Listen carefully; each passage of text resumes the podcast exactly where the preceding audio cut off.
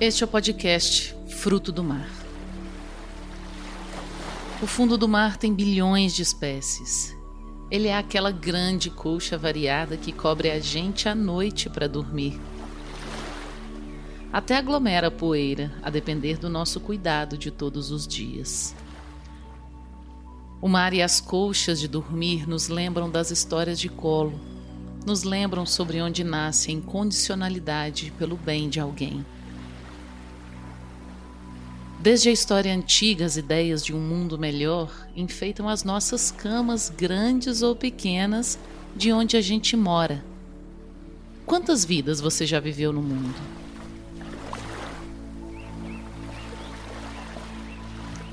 Sonhar com o mar é tarefa de respeito. O mar não é fácil. Ele não é tão delicado assim. Afinal, ele é enorme. Ele tem pernas e braços grandes às vezes ele é água e ele tem placa de respeito na ponta da praia. O mar reflete o céu, conta histórias que nenhuma é igual à outra. Nenhum nascer e pôr do sol são iguais no mundo, em nenhum oceano do planeta, em nenhum dia na Terra. Um eterno movimento. Se você perdeu o movimento do mar de hoje, amanhã haverá outro diferente, melhor mais lindo e mais honesto. Você vai ver o movimento do mar no dia em que foi escolhido para você, naquela hora que foi escolhida para você. O mar nasceu antes de nós e vai morrer depois de nós. Ele é baú de letra que a humanidade nem sabe pronunciar.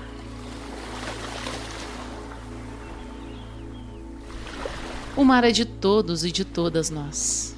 E todos e todas somos também um trecho de cobertor e de água.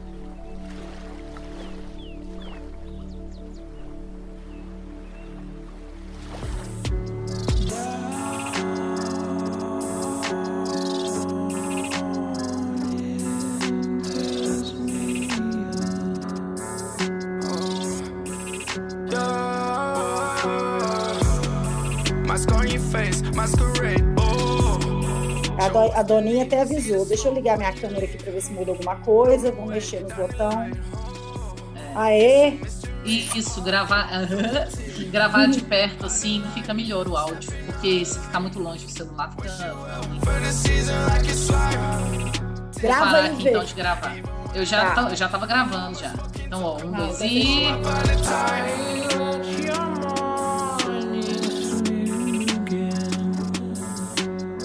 Esse é o Fruto do Mar, o nosso podcast que fala de histórias e de futuro na podosfera que sapateia sempre o bom e velho baile de letras. Aqui tem uma placa na praia de Venha, pode nadar. Meu nome é Shirley de Gurman Krenak. Meu nome é Ana Paula Lima. Eu sou José Augusto Sampaio. Eu sou Viviane Rodrigues. Meu nome é Patrícia Lacerda.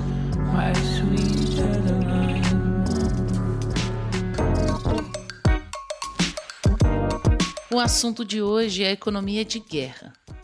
O que te vem à cabeça com esse tema? A gente vai dizer o que vem à nossa cabeça quando essa expressão fica sendo repetida diariamente em pleno 2020. Para a gente ter uma ideia, quando ocorreu em 2001 o atentado de 11 de setembro em Nova York, morreram quase 3 mil pessoas naquela ocasião. O mundo ficou chocado, abalado, arrasado. O número de mortes devido ao Covid nos Estados Unidos nos dias 15 e 16 de abril foi mais de 4.500. Isso em um só dia de pandemia. Para voltar um pouco mais na história, e se falarmos da Segunda Guerra Mundial de 1939 a 1945, nunca saberemos ao certo o real número de mortos, mas estima-se que morreram nesses seis anos 85 milhões de pessoas, sendo que mais de 50 milhões destes mortos eram civis. O meu pai nasceu um ano antes da Segunda Guerra Mundial na Espanha. Ele nasceu em 1938. A Espanha passava por uma guerra civil, uma guerra que dilacerou o país por três anos. Houve mortes, fome, miséria e total falta de perspectiva de quem estava ali no meio disso tudo. A guerra civil começou por uma tentativa de golpe de Estado dos nacionalistas ultraconservadores que não aceitavam o governo nomeado à época, no exercício de um primeiro-ministro conhecidamente socialista. Os socialistas perderam. Perderam a guerra. A partir de 1939, começou o franquismo. Ufa, parece que a economia de guerra voltou. A gente estava muito blogueiro consumista. Me situe desse mar, Marcela. Como estávamos? Como estamos? Então, quem está aqui hoje? Marcela, se apresenta, por favor, amiga. Ah lá, que uhum. dia mais incrível. Estamos aqui no nosso piloto. Eu sou Marcela Bueno, co-criadora de Futuros Possíveis, modeladora de negócios para um mundo e para um mercado bom, novo e próspero. É, trabalho com a reconexão da nossa missão na Terra através de muitas ferramentas de criatividade e depois de uma história de vida de muita montanha russa, é, eu acabei tirando a cela do meu nome e me vi só mar. E aí estamos aí para nadar juntas é, para o lugar mais próspero e frutífero possível, é, junto aí com Raquel da Caturra. Você se fale agora. Ah, então. Eu sou a Raquel Vareza, sou produtora audiovisual, sou filmmaker, jornalista, publicitária, aspirante a escritora e bagunceira na cozinha. Bagunça. É, é isso que eu sou na cozinha, bagunceira. Muito então, bom. O nosso, dia, o nosso tema do dia hoje, o assunto de hoje é economia de guerra. É, o que vem à cabeça com esse tema, a gente tenta pensar, a gente vai dizer o que vem à nossa cabeça quando essa expressão fica sendo repetida diariamente em pleno 2020. A gente está repetindo comportamentos, a gente está repetindo algumas coisas, mas eu acho que a nossa visão de futuro ela pode mudar. Hoje a gente vai ter aqui no programa alguns convidados que a gente convidou para conversar sobre isso. Eles mandaram áudios, está todo mundo isolado, então nos mandaram áudios aqui para a gente poder é, beber um pouco da fonte do que essas pessoas têm a dizer de vários recortes. Assim, espero que vocês gostem. A gente tem, ai, muita coisa boa, mas é, a gente, o nosso, o nosso podcast chama Fruto do Mar e é muito bebido dessa água que a Marcela, você, minha amiga, minha colega de trabalho, profissional que eu admiro tanto. Mana de batalhas agora, também. caralho. Eba, assim como é que a assim gente estava é e como é que estamos? Eu falei de história de passado, agora quero te ver falando de futuro. Então, é sensacional é, a gente olhar para isso aí, porque hoje eu estava é, lendo algumas coisas da, da, da Lala e ela falando exatamente isso, né? Que a economia ela não considera bens do passado nem do futuro, ela só considera presente. Ou seja, então quando a gente está aí olhando para uma economia extremamente ligada a poder, a individualismo, a posse, né, a toda essa questão individualista é, que vem de todo esse cenário aí que você muito bem trouxe para a gente para poder elucidar, a gente entende uma economia que não se preocupa. Por exemplo, você pega aí um barril de petróleo e a gente só valoriza, o, a gente só entende o valor financeiro de um barril de petróleo, mas a gente não contabiliza os, os anos que foram é, é, necessários pela natureza para esse petróleo estar tá ali, e muito menos quando ele vira CO2, quanto tempo né, a Terra precisa para se recuperar disso aí. Então, é, é, é muito imediatista essa economia, e quando a gente passeia é, um pouco para o passado, quando a gente olha um pouco para trás, a gente vê que existia uma sabedoria né, ancestral da terra, dos povos que a gente acha que são os inocentes, que são os povos não civilizados, enfim. É, esses povos já tinham toda essa visão que agora os futuristas, os estudiosos, os economistas estão começando a se render e que, que é a mesma economia ancestral que a gente tinha lá atrás, que é a economia criativa, que é a economia colaborativa.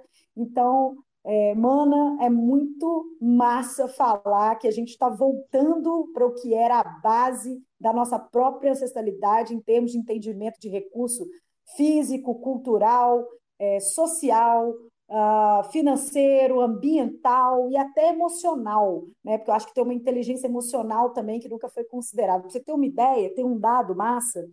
É, depois a gente pode até levantar ele melhor aí e mandar para os nossos navegantes, para a nossa tripulação de terra aí que está nos ouvindo, mas é uma pesquisa de 82 de uma, de uma universidade em Madrid que levantou é, se a gente tivesse fazendo uma análise aí do trabalho das mulheres na sociedade, que é esse trabalho que é invisível e apagado e que não é contabilizado como força, né? Então é criar os filhos, fazer o almoço, limpar a casa, manter as coisas arrumadas para que tudo gira, esteja girando na economia. Esse, esse trabalho invisível é, tem um PIB equivalente ao PIB da cidade de Madrid naquela mesma, naquele mesmo ano só que ele é completamente apagado, ele não é contabilizado na economia é, tradicional. E aí voltamos então para uma economia de guerra, né, ou uma guerra talvez da gente com a gente mesmo nesse momento, mas guerra sim. É, eu acho que a gente tem que olhar para isso agora, tentando de alguma forma é, é, costurar esse passeio do ontem, do hoje do amanhã, mas com muito mais consciência. E aí tem muita gente sensacional que, que é na, essa mana maravilhosa aí, que é a Raquel, que tem um trabalho incrível também é, como documentarista, e ela trouxe aí pessoas incríveis que eu acho que vão é, pincelar alguma coisa, mas que eu acho que a gente pode tentar aqui na nossa, no nosso aprendizado, né? Porque acho que esse podcast ele é para mim um exercício de aprender, compartilhar é, e estar tá sempre olhando para o agora, mas com aquele com aquela sensação de que o amanhã já chegou, né? Eu chamo aqui a Shirley Krenak. Ela é de Minas Gerais, mulher indígena, e nos enviou este depoimento lá da sua aldeia. Olá, meu nome é Shirley de Curnan Krenak. Sou do povo Krenak do estado de Minas Gerais, leste de Minas. E é uma honra poder dar e contribuir com esse depoimento e dizer o quanto é importante valorizar as histórias ancestrais, a nossa ancestralidade, no que diz respeito à questão da, da pandemia. É, hoje eu me encontro de quarentena na minha terra, Krenak, e concentrada né, na, na força, buscando é, reforçar todo dia os nossos conhecimentos e a nossa espiritualidade. Não está sendo fácil é, enfrentar todo esse esse caos que vem tomando conta das nossas vidas. Mas o importante é que nós temos toda uma força ancestral que nos leva a um, uma dimensão totalmente espiritual para reforçar e nos proteger de todo mal. Então eu acho que hoje a reflexão é essa, assim, é, eu queria perguntar de novo, eu acho que é uma pergunta minha, mas a Raquel fala tão maravilhosamente bem disso por ser aí é, filha de um, de, um, de um cara sensacional que veio para cá e né, fugido dessa guerra, mas é explicar um pouquinho para quem para quem está nos ouvindo como era a economia de guerra, como é que eram os dias de uma pessoa, né, de uma família, de uma pessoa, enfim, de um núcleo familiar no meio da guerra? Como é que, como é que a gente pode entender como era para ver como é que a gente está hoje e tentar é, parametrar isso aí? Ué, então, é, eu, é, é, engraçado assim. Então, a, a, experiência que eu tenho dessa questão de pessoas que viveram nesse, uh, nessa experiência da guerra, então, assim, são muito meus familiares lá na Espanha. Então, Sim. o meu pai, na verdade, ele veio um pouco depois, da, um pouco depois, não, bem depois do, do final da guerra, ele chegou no ano de 64 no Brasil. Meu pai veio como padre, padre agostiniano. Sensacional. Já né, chegou né? aqui, já chegou aqui o pau quebrando por aqui também, né? É, ele chegou no ano, né, que o governo militar ele, ele toma o poder aqui no Brasil. Então é, é, engraçado, são tantos baques assim, mas e aí eu vejo a sabedoria do meu pai, como é que ele tem para lidar com, com as coisas, com as, as diversidades e tal. A gente tem, nossos povos latinos, a gente tem muito da, da, da questão do sensorial ser muito a flor da pele, né? Eu Sim. acho que é, a gente não teve guerras que endurecessem tanto a nossa alma como ah, os povos ali da Europa, né, tiveram. Ah, eu nem sei dizer o qual é o, aonde fica o limite do positivo e do negativo dessa dureza aí, sabe? Uma dureza que ela envolve o, o, excesso de dizer o que pensa, mas a falta de dizer o que sente, né? Eu Sim. vejo esse recorte bastante ali no, no, nos povos europeus, né?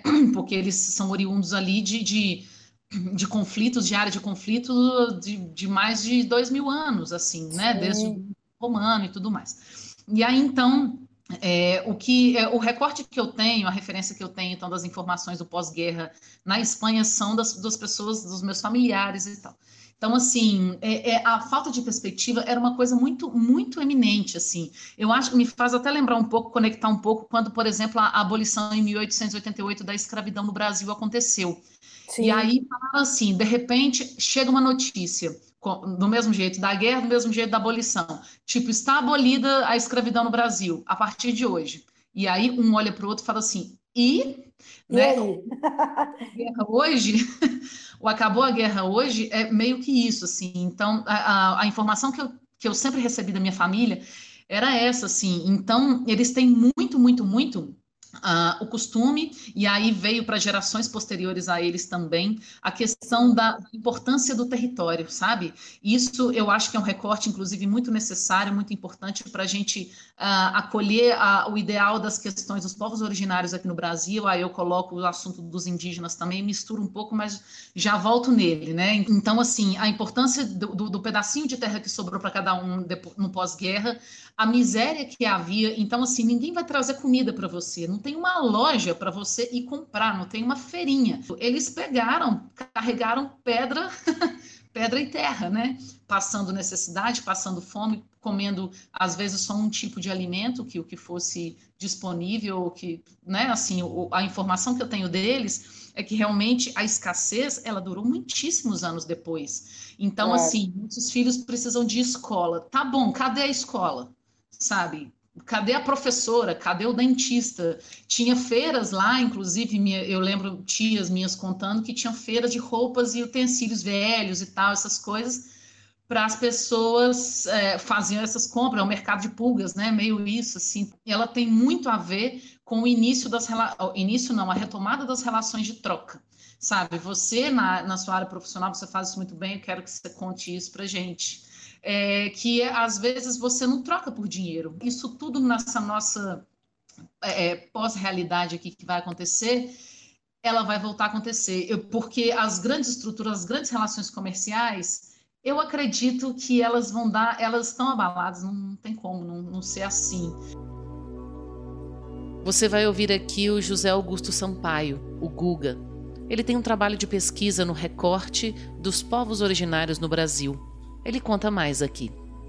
Eu sou José Augusto Sampaio, sou antropólogo, sou professor universitário numa universidade pública do estado da Bahia, moro em Salvador, tenho 63 anos e, como pesquisador, eu trabalho com povos indígenas no Brasil em especial povos indígenas no Nordeste do Brasil, o que também inclui Minas Gerais, Espírito Santo, num momento em que a nossa, a nossa civilização se vê e se percebe em crise, é compreensível que ela volte o olhar para os povos e comunidades tradicionais como inspiração ou até como alternativa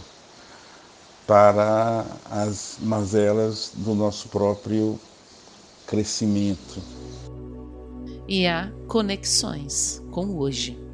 As conquistas tecnológicas e científicas da nossa civilização fez com que a gente ampliasse imensamente o tempo de vida dos humanos. Somos hoje 7 bilhões de pessoas no planeta. Fez também com que a gente aumentasse em muito a nossa capacidade de intervir sobre o planeta, de manipular seus recursos e, em consequência, também de depredar, de degradar, de exaurir esses recursos. Né? Isso está na base da crise que a gente vive. É, as trocas voltam, mas elas nunca deixaram de existir, por exemplo, de novo nos nossos povos ancestrais.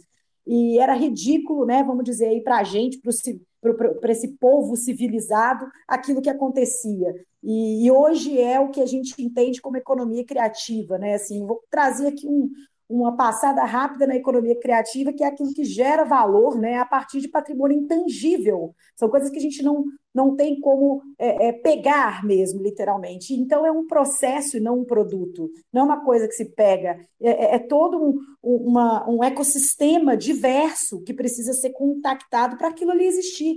Só que na economia, é, eu vou chamar aqui, gente, de ACDC, se vocês me permitem, que é antes do corona e depois do corona, porque, segundo muitos estudiosos, já é um divisor que não tem mais jeito da gente pensar o mundo uh, depois do corona igual era antes. Então, é, a gente tem uma economia, enfim, um, um, toda uma parte financeira, é, monetária, pensada estritamente no imediatismo. Então, quando eu falo para você que eu preciso de uma garrafa de água, pronto, eu entendo que eu estou pagando por um, é, uma embalagem de plástico contendo 700, 300 ml de um líquido, mas eu não faço ideia de onde veio aquilo, por onde passou, desde o plástico para onde vai, desde o plástico até a nascente, até que povo foi ou não retirado dali para essa água. Eu não tenho noção de nada. Isso é a economia que a gente chama aí de tradicional imediatista. Já a economia criativa, não. Ela olha para isso como um processo de um ecossistema gigante, que vai desde é, o que foi feito para aquela nascente ser protegida ou não protegida, e hoje a gente sabe que quem protege mesmo nascente é índio. Graças a Deus a gente tem esses povos que resistem é, e a gente vê isso até hoje como uma coisa distanciada, mas somos nós, né? E a gente olha para isso, a gente entende que tudo aquilo ali é pensado como um todo. E aí a gente também pode entender a troca pelo seguinte: é, na economia de guerra, pelo, pelo jeito que você trouxe, pelo que eu entendi aqui, eu acho que muita gente também é, é legal reconectar com como foi, porque está distante da gente.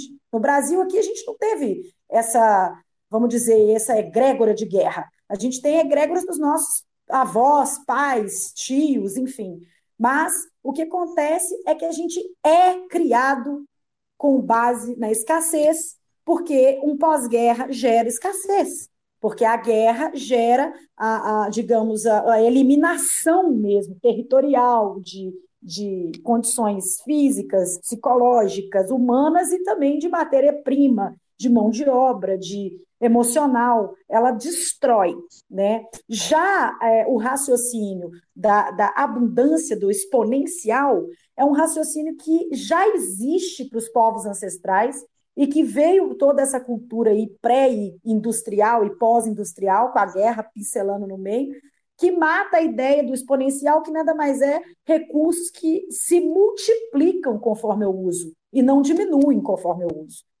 Então, hoje a gente tem economias gigantes calcadas todas em, em, em, em matérias que são é, que acabam. Como é que chama isso? Tem um nome mais sensacional é, são bens que vão acabar. E por eles acabarem, a gente já se odeia, a gente já quer matar quem tem, é, quem achou lá o poço de petróleo. E que no raciocínio da economia criativa não existe isso, porque se eu estou trabalhando com algo intangível, quando eu me conecto com outra pessoa, isso aumenta, isso se multiplica, isso não acaba, isso exponencializa.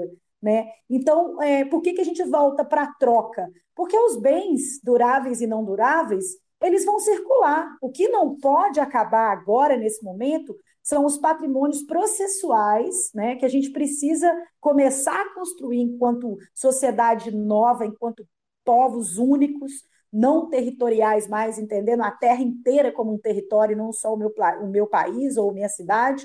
É, a gente precisa reconectar esse raciocínio é, é, de patrimônio intangível, de eu, você, o que a gente está fazendo aqui agora gera um legado, é, é, um, é um processo e que sim pode ser um produto, mas não um produto com única é, e exclusiva finalidade de poder e dinheiro, né? mas sim algo que vai exponencializar quando a gente multiplica essa nossa conversa com mais pessoas, quando a gente escuta as pessoas que também provavelmente vão falar, vão mandar mensagens, vão conversar com a gente, e a gente vai abrir para as pessoas falarem.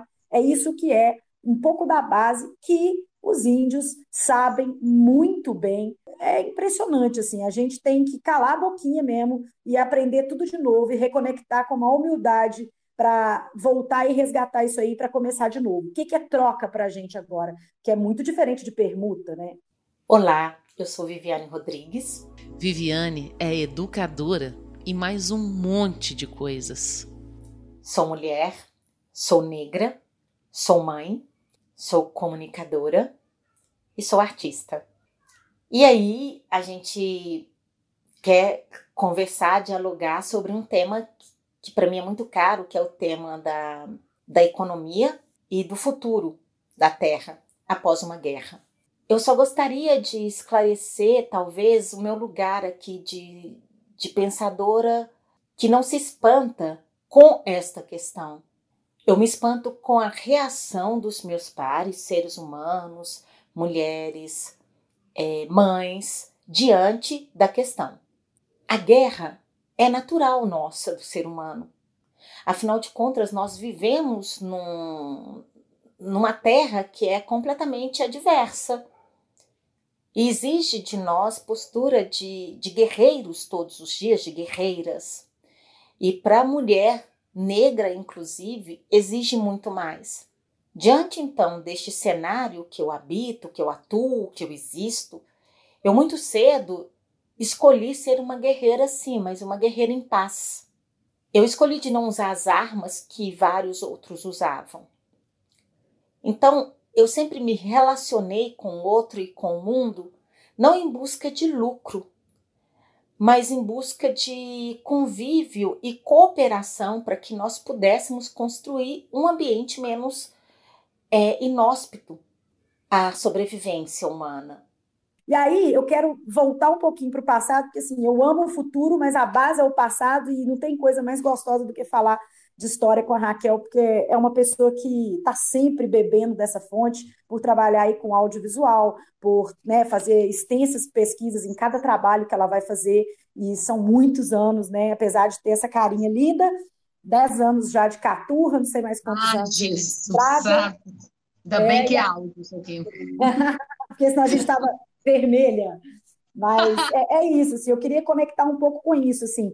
O que que, o que, que do passado é, desse povo que, que sai de uma guerra, vem para o Brasil, é, o que, que ele traz para a gente, o que, que a gente aprendeu de bom é, com, vamos dizer, esses remanescentes de guerra que adotaram o país, como seu pai, por exemplo, que é um cara que saiu de um cenário caótico e aqui ele construiu coisas lindas. Ele veio fazer obras aqui no Brasil que dizem diretamente do que a gente está bebendo hoje e que já era uma economia de troca ali, vamos dizer, é, era, um, um, um, era um patrimônio intangível que ele estava criando e deixando para a gente, né? Que é, que é na educação. Então, é, como que você vê isso, assim, do, o que, que esse, esse povo de, do pós-guerra, da economia de guerra, o que, que eles trouxeram para a gente aqui no Brasil hoje, que pode ser uma ótima lição para a gente lidar com o corona, com pós-corona? Cara, eu, eu, eu, te digo, eu te respondo essa coisa da, da, da questão da existência do pós-guerra, dos comportamentos de pós-guerra, e eles vão ser muito parecidos, mas assim, a, a, com os sertões, com Canudos, aqui no Brasil, que Sim. aconteceu o conflito em Canudos, no sertão da Bahia, é, pós abolição da escravidão, mas já conto assim. Mas é, é, eu, eu, tenho eu tenho vontade de fazer essa conexão porque se parece muito, sabe? O Sertões Sim. foi é, escrito por Euclides da Cunha. Euclides da Cunha era jornalista e ele foi assim, o Brasil já era república, né? E Euclides da Cunha foi para documentar, para fazer uma reportagem chapa branca pró-governo. E quando é. ele chega lá em Canudos, ele vê o massacre que aconteceu, já conto, já cito vocês de Canudos. E, e eu vou conectar agora, então, com a sua pergunta, Marcela, a respeito da, do, do, comportamento, então, do meu pai quando ele chega aqui. Ele Sim. chega aqui e eu te digo que. E ele veio com a intenção de ser missionário, tanto que ele foi para o Rio de Janeiro, ali para o bairro Engenho Novo, que é a zona, zona norte do Rio. Então, é, é um dos, dos, maiores complexos de favela ali no Rio de Janeiro. E ele era padre agostiniano, e os agostinianos têm um, um projeto lá, educacional, social, chamado Ayacom, que inclusive existe até hoje. Então, desde a década de 60 ele existe. E, e, é um trabalho, e é uma escola, um colégio mesmo, um colégio agostiniano, ele é totalmente gratuito e acontece lá, então. Tem os trabalhos de, de, de, então, também de comunidades de base, mas meu pai sempre teve, as pessoas que conviveram com ele quando jovem e tal, essa coisa sempre da economia circular, e principalmente a identificação é, do, daquilo que é heterogêneo, sabe? A identificação Sim. dos valores e dos talentos é, numa situação absurdamente heterogênea de, de, de, pessoas que elas têm que conviver ali, elas são muito diferentes, e a busca dessa harmonia sem polianismo, sem nada. O bichinho era bravo pra caramba. Meu pai tá vivo até hoje, mas hoje ele é mansinho, hoje ele é bonzinho, ele é uma fofura. Mas assim, o bicho era bravo com força, com 1,60m de altura, o bicho era nervoso. E assim, mas era uma braveza que vinha do, do, da natureza dele ali, do país onde ele nasceu, da situação Sim. onde foi, mas ele veio para concatenar talentos diferentes e vinha concatenar ali talentos diferentes numa situação de periferia, mas ele também foi aprendendo como educador, porque aí ele se qualificou uh, nas áreas de filosofia, história, uh, dava aulas de espanhol também.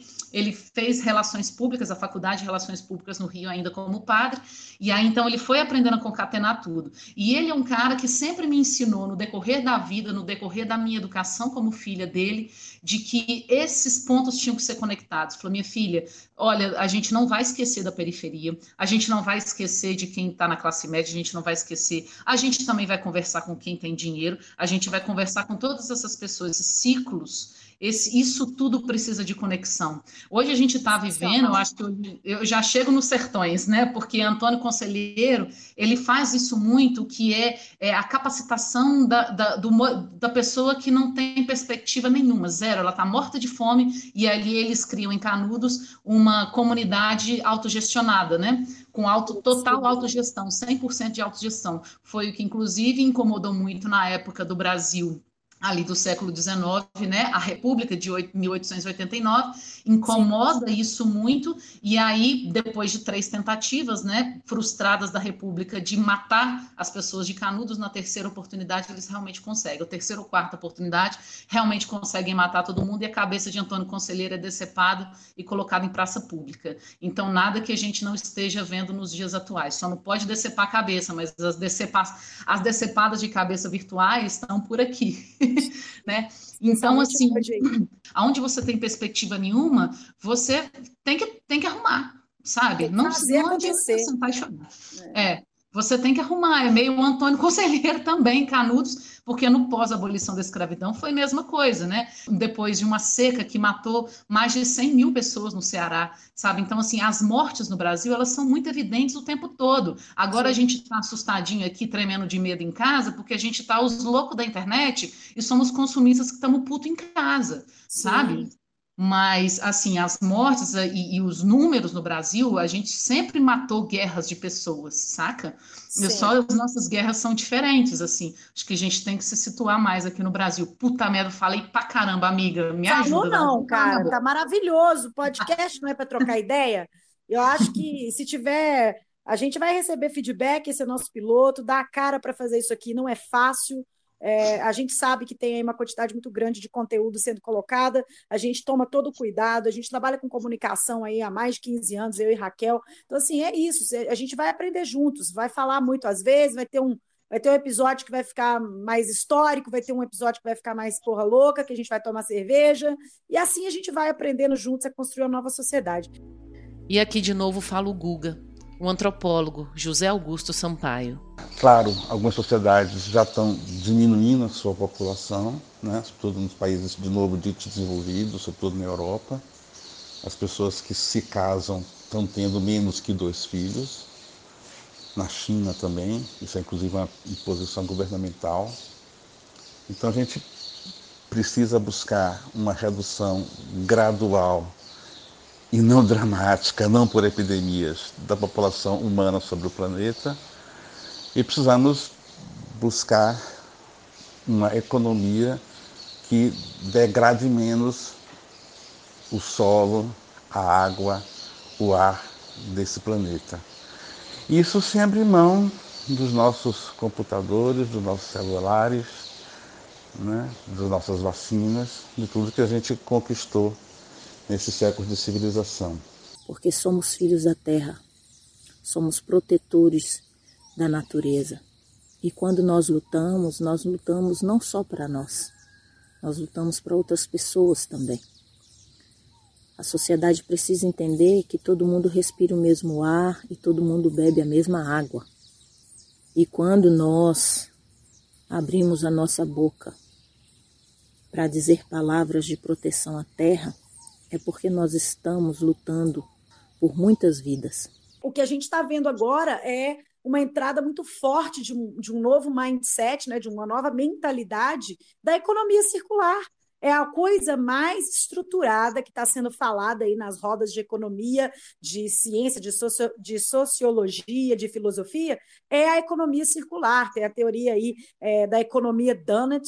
É, eu vou até fazer depois um, um, um áudio para lembrar o nome dela, mas é a Kate Hawthorne, se não me engano. Se eu falei errado, e ela é a Kate, é a Kate. A Kate está falando da economia donut, ela traz aí a alegoria de um donut, literalmente, que comporta dentro dessa economia as 17 ODS, ou seja, as ordens de desenvolvimento social da ONU, é, que já bebe dessa fonte há muito tempo e propõe aí é, um entendimento novo de mundo, de que para as novas economias vingarem a partir de agora, não existe mais deslocar é, essas quatro, vamos dizer, essas quatro vertentes, que é a social, a cultural, a ambiental e a financeira. E a gente veio até aqui, né? até hoje ainda tem gente achando que a gente vai continuar galgando só a financeira a financeira, a moeda. Não. A gente vai precisar mudar profundamente o, no, a, o nosso jeito de pensar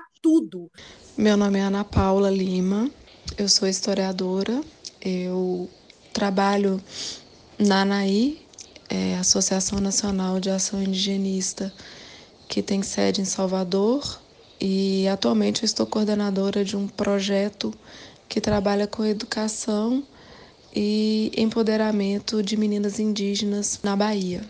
Então, pensar nesse contexto que estamos, vive que estamos vivendo agora fez com que ficássemos mais distanciados. A gente vive de explorar recursos, a gente consome muito plástico, a gente come muita carne de boi, né? A gente usa tecnologia como, como se a gente pudesse todo dia trocar de aparelhos né, eletroeletrônicos. Isso tem um custo. Para mim, a economia pós-guerra não tem nada a ver com o evento da guerra, mas tem a ver com a responsabilidade das ações neste evento da guerra que é diário para nós seres humanos. Como você vai lutar é que é a questão. Sempre questionando por que, que outros não estão à mesa para esse diálogo. Sempre acreditando que onde não está o meu próximo, eu não posso estar por inteira. Sempre acreditando que onde há pouca representação da realidade, por exemplo, do mundo negro, então não há uma representação universal. Sempre acreditando que onde não há representação de um mundo indígena, então não há representação no mundo. Ou seja, onde não há a representação da diversidade humana, então não há universalidade. Tem uma passagem engraçada que eu lembro que quando a gente era mais novo, a gente não entendia por que, que os nossos avós, né, assim, os nossos pais até, eles tinham aquela coisa, a gente chamava de miséria. Ai, o meu avô é miserável, porque ele tem um sapato, ele usa o sapato há 30 anos, a gente quer dar um novo para ele, ele não deixa. E aí a gente achava aquilo assim, ah, porque ele tem um pensamento escasso. Não, isso não é um pensamento escasso, isso é um comportamento de abundância. Porque se ainda a matéria-prima daquilo ali está sendo usável, eu não vou descartar como a sociedade consumista aí dos últimos 20, 30 anos é, é, chegou no seu ápice. Eu vou comprar 78 blusas, eu estou cansada da minha vida, eu vou lá e compro mais um par de sapato. Isso não cabe mais no mundo. Como é que, vai, como é que a gente vai fazer? Onde é Raquel? Vou devolver a pergunta, porque quando o bicho pega, a gente devolve. Quando é. Onde que a gente vai enfiar o nosso consumismo, amiga? Porque a gente vive nessa sociedade, não adianta a gente falar que a gente não é. Ah, eu sou minimalista. Eu, eu falo que eu sou minimalista, mas você vem na minha casa e fala: não, isso aqui não é uma casa de minimalista porque tem coisa demais.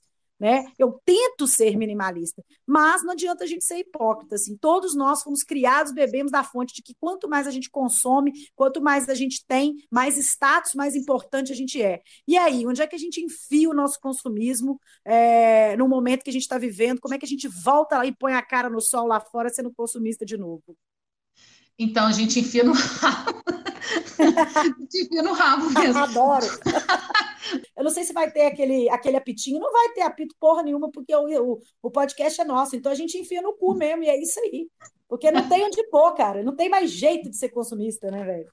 E, e, você sabe uma coisa que tá que, que eu, eu, tenho percebido, olha, aí é de pessoas conhecidas, e aí a, é, em outros podcasts eu comecei a, a ver, a ouvir, a ouvir e também até algumas reportagens e tal, que esses tempos de isolamento, né? Por mais que eu esteja trabalhando home office em casa, tem sobra bastante tempo para poder me alimentar de outras fontes de informação.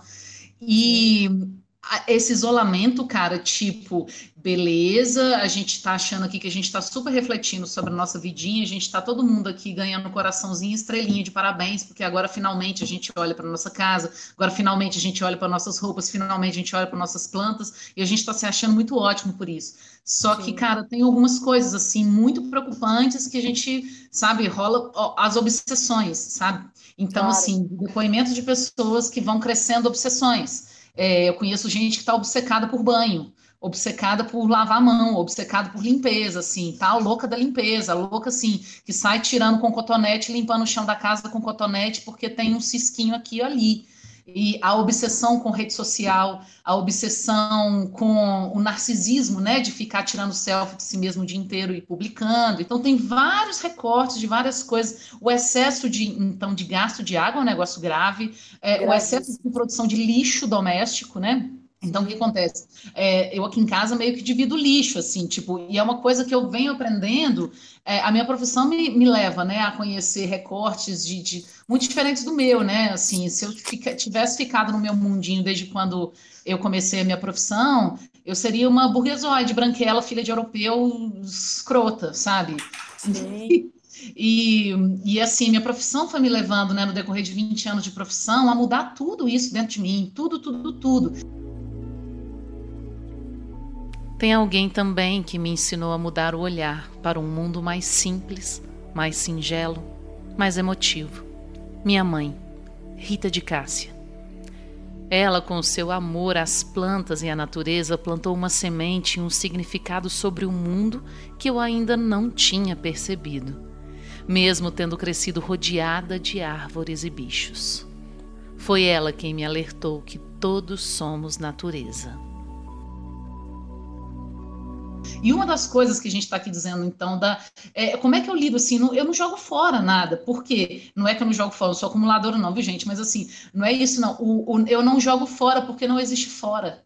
Né? Então, se eu descarto alguma coisa aqui na minha casa, uma roupa, um plástico, um isopor, um vidro, o que é que eu estou fazendo com isso? Porque eu não estou jogando fora, porque não existe fora, sabe? Colocar a economia circular, sim, na aceleração dos negócios, claro. sabe? Tipo, assim, meu irmãozinho, minha irmãzinha, você vai montar sua empresinha e tal, você vai montar sua rede social, você vai montar seu e-mail, a puta que eu parei, você vai montar um monte de coisas. Só que, e aí, assim, qual vai ser o seu tratamento, qual que é, assim, o, o, jeito de você lidar com o seu time, o comportamento da gestão de pessoas, o comportamento da gestão de, de resíduos da sua, da, da sua empresa, é, é, da sua casa, você mistura o que e quem dentro desses diálogos de negócios seus. A gente sempre se refere à terra no feminino, é a mãe terra, é a cura. Só para você se lembrar, essa é a Ana Paula, que é historiadora países que são liderados por mulheres é, estão com, com o coronavírus muito mais controlado né, do que os países que não são liderados por mulheres. Então, eu acho que essa pausa né, que a gente está vivendo, esse momento de refletir, ele não pode ser só para a gente ficar em casa refletindo como o mundo poderia ser melhor. Não é só fazer essa ação agora, né? Eu acho que a gente tem a grande chance de se pensar é, individualmente num planeta como uma pessoa socialmente ativa. É, você vai comer o seu lixo daqui a pouco, sabe? A Sheila Krenak, no depoimento dela, eu chamo aqui de novo o áudio dela, a gente vai colocando trechinhos das pessoas que participaram aqui conosco no decorrer da nossa conversa aqui, e, e que Shirley fala uma coisa é, muito importante, porque assim, se a água acaba para eles, acaba para nós também, meu amor. O que é mais importante é que a nossa força e a nossa espiritualidade, ela mantém viva todo um ecossistema, ela mantém viva toda uma natureza, ela mantém viva todos os biomas que fazem parte da nossa terra, do nosso mundo sagrado. Mudar para a gente, o homem e a mulher, né? Claro. A gente tem uma dificuldade muito grande em aceitar mudança. A gente muda o discurso, a gente muda de roupa, a gente muda de local que a gente frequenta, a gente taca tecnologia em tudo, mas o comportamento ele está igual, porque é isso que você falou. Eu estou vendo que está tudo acontecendo e eu continuo gastando muita água. Por quê? Porque eu não consigo é, raciocinar o planeta como uma unidade, como uma unicidade, né? Eu não consigo. Eu, eu continuo com aquele meu comportamento de primeiro eu, deixa eu me lavar, deixa minha casa ficar impecável e eu esqueço que tenho lá fora, né? E eu quero aí ver, nós vamos fazer isso juntos, como é que vai ser, como a gente começar a retornar para uma convivência, é, como é que isso tudo vai impactar. Não tem nem como previsionar, é, não tem ninguém conseguindo falar disso, e aí volta no começo da conversa, né? As pessoas que viviam nas economias é, de guerra nunca sabiam, né? Uma coisa que a Raquel trouxe uma vez que a gente estava conversando, nunca sabiam quando ia acabar. Então, é viver um estado é, de alerta constante, né? Eminente, assim, o tempo inteiro você não sabe quando é que acaba. E a gente tem que ir do mesmo lugar. Olá, pessoal. Meu nome é Patrícia Lacerda. Sou coordenadora de projetos das meninas de Sinhá. A Patrícia Lacerda é uma das importantes lideranças que permeiam as cenas cultural e social da cidade de Belo Horizonte.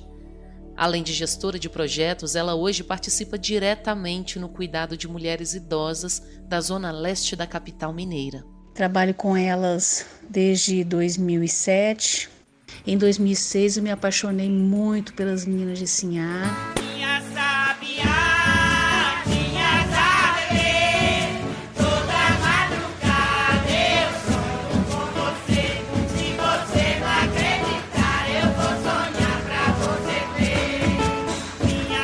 Dona Valdete também pelo trabalho comunitário que ela já fazia no Alto Vera Cruz, no Taquaril, ali na região né, leste de Belo Horizonte. Dona Valdete, para quem quiser conhecer, é só digitar no Google Valdete da Silva Cordeiro. Tem um vídeo dela no Museu da Pessoa. Você conhece a história dela, é muito, é uma pessoa maravilhosa, muito intrigante também. A história dela é muito linda. São mulheres com mais de 60 anos é, que começaram a se reunir para sair da depressão e hoje a gente desenvolve vários trabalhos através da nossa OSC, né, organização social que a gente tem, né, desde 2008. E a saber o que fazer agora em tempos de pandemia mundial. É, nós sentimos dentro de uma gaiola, na verdade, né, com um passarinho preso sendo obrigados a cantar e sem termos essa liberdade. Vielinha pintadinha em cima da partilheira, esperando o meu amor que chegue a segunda-feira.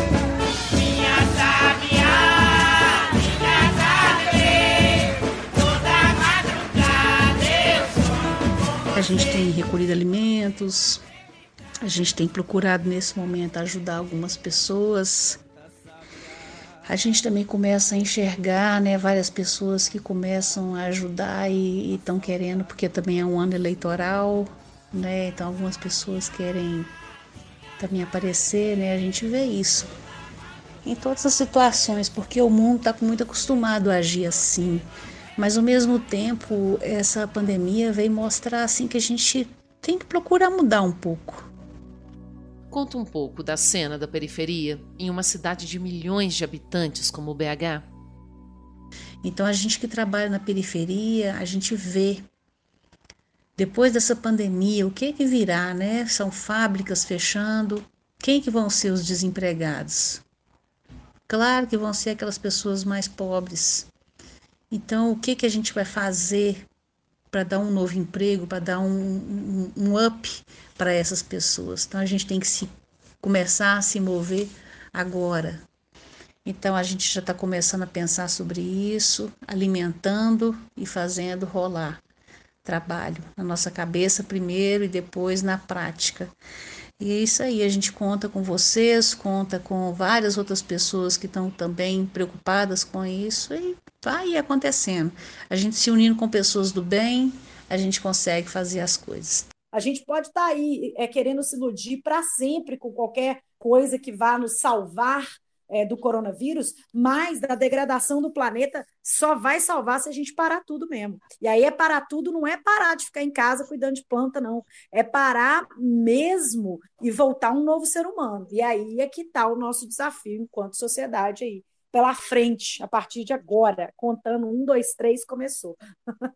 Eu acho tão legal porque é, a palavra é muito cíclica, né? O falar faz a gente aprender a fazer muitas digestões de coisas que às vezes estão paradas no estômago, no nosso estômago de alma, e algumas vezes elas estão num nível muito fácil de digerir, tem outras vezes que elas estão num nível muito difícil de digerir, e nosso processo de fala, eu acho que ele é o processo de digestão que vai trazendo aqueles mais difíceis cada vez mais fáceis, sabe?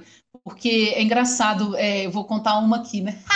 da, quando a gente estava fazendo nossa reunião de briefing, amiga, que hum, aí a gente assim, né? Beleza, como é que nós vamos acabar a prosa? Tipo, what, né? Chegar aonde, né? Qual, qual vai ser o nosso grande final, nossa grande mensagem. Eu acho que quem participou aqui nesses áudios, vocês conheceram um pouco dessas pessoas, todo mundo bebendo um pouco dessas fontes, é, então tá, a gente chega no grande final como, sabe? Não, não, não, não tem, porque não tem, é, é, um circo. Tem, tem começo, tem começo, tem coragem, e é isso que é fruto do mar, né? Essa junção sensacional da Mar Negócios do Futuro, que é a minha aceleradora e modeladora de negócios, é, da Caturra, é, que é aí a produtora audiovisual da Raquel, que tem é, uma longa história no audiovisual mineiro, como uma mulher à frente, dirigindo e, e, gerindo e sendo aí empreendedora num meio tão duro que eu acho que um dia a gente tem que voltar só para falar disso. Como é que é ser mulher? Ai, falar de machismo no audiovisual, vamos, para a gente. Nossa! O pau vai quebrar, porque é isso que a gente tem que fazer. Quando a gente se propõe a ser vulnerável, a estar tá aqui, porque muita gente vai vai nos dar retorno bom e ruim, muita gente vai achar uma bosta, e a gente está aqui, cara. É isso. É, é eu tive que é, é, passar por muita coisa na minha vida para estar tá aqui me colocando é, é, de peito aberto para falar do que eu vejo de, quando eu estou em alto mar, né? Então, assim, mas por que, que eu estava dizendo isso? Porque esse aqui é um exercício de humildade, apesar de parecer arrogância. Ah, agora vocês têm um podcast. Cara, todo mundo pode ter um podcast, mas para começar a gravar, pergunta para Raquel quantas vezes eu desmarquei, né? Não é à toa que eu criei um curso chamado de sabotamento total, foi para mim né? Porque eu me saboto, porque eu sempre acho que eu preciso de mais alguma coisa para. E não é mais isso. Somos todos um, né? Ubuntu. Estamos juntos num, num BO gigantesco que não é de Belo Horizonte, não é do Brasil, é planetário. Como é que nós vamos resolver? O pau está quebrando lá fora, aqui dentro da nossa, do nosso peito também. Né? E eu estou aí, eu continuo modelando negócios do futuro, é, continuo atendendo as pessoas que precisam é, de ir para alto mar, transição de carreira, de empresas, de instituições, associações. Eu estou falando muito com sindicatos. Eu estou aqui e acho que a Raquel, da mesma forma, está aí. E isso aqui é o começo. E ouvir também é muito importante. Eu acho que as pessoas que estão ouvindo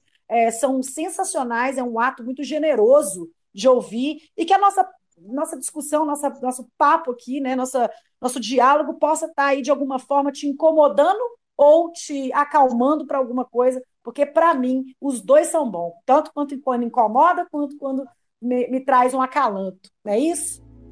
Aí a Shirley finalizou cantando também. Que a força da natureza possa tomar conta do mundo e nos curar através de nossos cantos. Minhangue pana quinhonhon, minhangue pana quinhonhon, con men jun jun, con men jun jun, amon amon, amon amon, minhangue pana quinhonhon, Miange po na kinyoyo Con meng jun jun Con meng jun jun. Amo amo Amo amo Erehei Salve a mãe natureza Ô, gente, a pessoa que inocente colocou no roteiro que a gente ia falar 20 minutos, que tal? Não, tá lindo, foi muito sensacional. Quero te agradecer, Raquel, aproveitar que está gravando, porque esse tipo de coisa tem que ficar para a posteridade, para os nossos todos ouvirem um dia. Te agradecer por tudo sempre. Você está me apoiando muito mais do que como é, uma amiga, mas também trazendo muito do seu know-how, porque você vê e reconhece em mim também que eu posso chegar em mais pessoas, apesar de eu me é, sabotar um pouco, mas assim é muito lindo e generoso quando você traz todo o seu know-how para fazer isso aqui, para parar um dia aí, para descobrir a melhor ferramenta para a gente gravar. É, quando você vai aí produzir esse conteúdo maravilhoso que vocês estão ouvindo hoje, que vocês vão ouvir mais é, editar, depois ficar horas aí tratando esse áudio, fazendo tudo isso. É, isso é para mim a generosidade, a sororidade, a irmandade, é o que eu quero daqui para frente. Então eu quero agradecer mesmo, porque se não fosse Raquel Álvares, meus queridos, acho que Marcela Bueno não estaria no podcast, não. Mas agora ah. eu tô, agora eu tô e nós vamos nadar junto até o mar. e, não, olha, então, o que, que eu tenho que Agora eu fiquei desconcertada. Bonitinha! agora, eu agora eu gaguejei. Agora eu fiz igual o Chico, meu cachorro, caralho. Adoro. Ai, gratidão pela sua existência, Marcela Bueno. A gente que se encontrou há tanto tempo, depois, olha só, eu, eu tenho que dizer isso, a gente se encontrou no momento que a gente estava fazendo, é, lá na, na, produtora, na Catu, a gente estava filmando um DVD sobre mulheres, sobre as meninas de Sinhá, né? E a gente se conheceu nessa ocasião, nesse projeto. Sim. E foi, assim, muito lindo, foi uma loucura o projeto, uma hora eu tenho que contar ele contar uh, o, o, filme, né? Virou um filme documentário, um DVD documentário chamado Daqui do Alto e que a gente fez um DVD documentário sobre elas no ano de 2000, começou em 2013 e o projeto acabou em 2015. É, ele acabou em 2015 por causa de muitas aventuras e muitas emoções técnicas que aconteceram. Também a gente perdeu a nossa mentora do, do DVD, né? A dona saudosa Valdete. Saudosa dona Valdete, saudosa dona Valdete, salve é. dona Valdete. Salve, Dona Valdete. Exatamente. Patrícia Lacerda também fala aqui um pouco com, com a gente, falou um pouco com a gente aqui como é que tem funcionado o trabalho ali, porque o trabalho nas periferias não para, né? A gente é, se conheceu, né, Marcela, nesse projeto, então, na, na condição de comunicadoras, eu estava fazendo a direção, você estava fazendo a cobertura da comunicação digital desse projeto, e, e assim, o trabalho delas não para, nunca, nunca, nunca. Então, é um trabalho de resgate é, da, cultural que virou uma referência da cena cultural de Belo Horizonte. E é muito emocionante. Elas já foram para fora do país gravar, ou gravar, não cantar, né, se apresentar em shows, e elas cantam cantigas de roda e fazem um resgate da, do bordado, do cantar, do estar juntas, do, do sair de casa para se encontrar, para contar caso, para ouvir, para ser ouvidas, para dar abraço, para ganhar abraço. Então você imagina agora em tempo de isolamento como é Temos que deve estar. muito que aprender, né? Com as com nossas elas. de 70, 80, 90 anos elas têm de idade muitas vezes. Cara, é uma coisa linda. Então, assim, as meninas de Sinhá me deram você de presente, Marcelo. Ah, que, que lindo, velho. Eu... E aí a gente passou um tempo aí é, trabalhando juntas, e é lógico, né, que, que o patriarcado é, veio é, fazer. É, veio fazer com que a gente ficasse numa relação estritamente profissional. E eu aprendi muito com a Raquel quando um dia ela falou assim: Pois é, mas a gente também pode ser amiga, hein? Você está esquecendo. Nessa hora a conexão falhou. Mas a gente retomou a nossa prosa do jeito que deu. Uma festa esse áudio. E eu falei, é mesmo, né?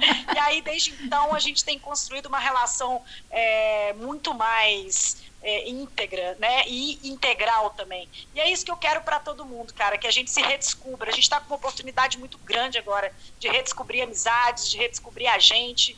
É, e fazer o negócio, porque a gente vai precisar conectar com muita gente para construir de novo isso aí que está vindo, viu? Vamos, tá cheio de tijolo pra gente. gente. Tem.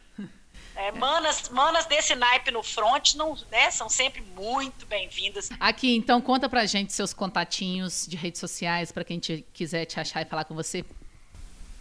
Então, gente, eu vou contar e já vou, inclusive, falar um pouco sobre o novo projeto que eu estou lançando.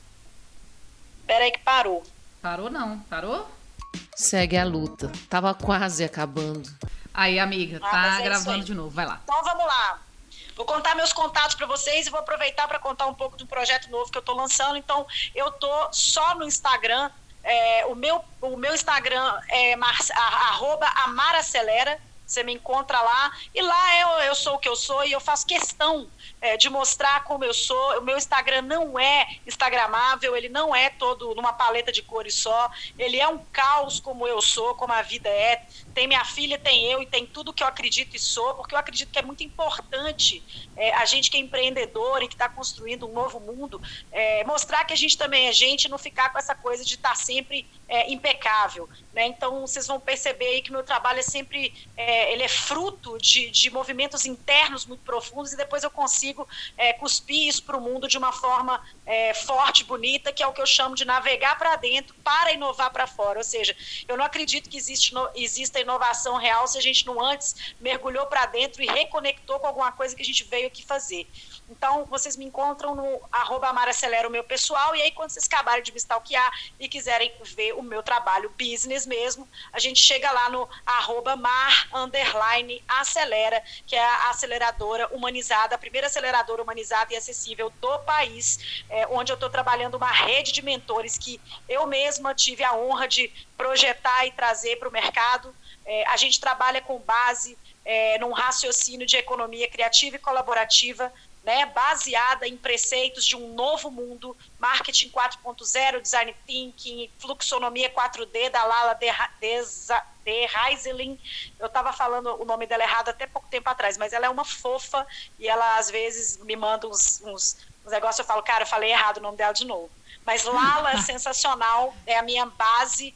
É, e aí a gente é, me sigam, a gente conversa e aí para fechar, eu estou lançando agora o Premonição, é, que é uma hora de mentoria online, é, uma a duas horas, depende né, de um pouquinho ali do processo, mas geralmente de uma a duas horas de mentoria online, é, focada no momento que você está vivendo agora, para dar um help para as pessoas, porque eu estou sentindo que a onda bateu forte, né, a quarta onda do desemprego em massa ainda nem apareceu e a gente já sabe que vai baquear.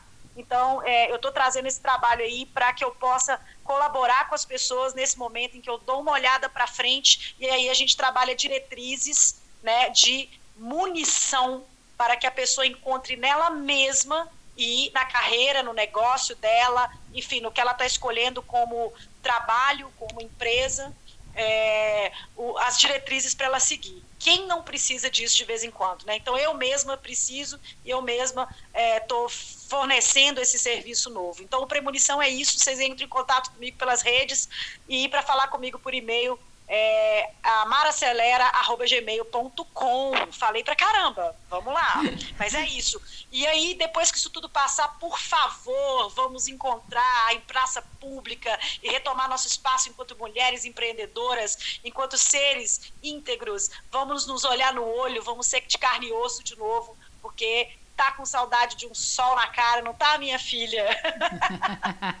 então, ó, vou deixar meus contatinhos, esqueci. Ó, o meu pessoal. Porque tudo que você falou aí tem no, no YouTube da Caturra para as pessoas verem o trabalho da Meninas de Sinhá, para ver tudo que você faz, então passa tudo aí pra galera chegar lá.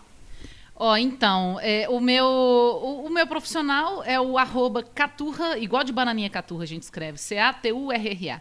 Caturra, underline, digital. E o meu pessoal é arroba underline, alvarez. Pra gente se falar, pra gente trocar um pouco de fotos e vídeos e coisas que a gente não sabe falar às vezes com as palavras. Então tá. Vocês vão descobrir que Raquel tem um texto que todas as vezes que eu leio eu choro e não estou brincando. Inclusive o texto introdutório desse desse podcast é dessa mulher e assim é uma poesia concretista cabulosa. Então Enjoy, enjoy. Vamos lá.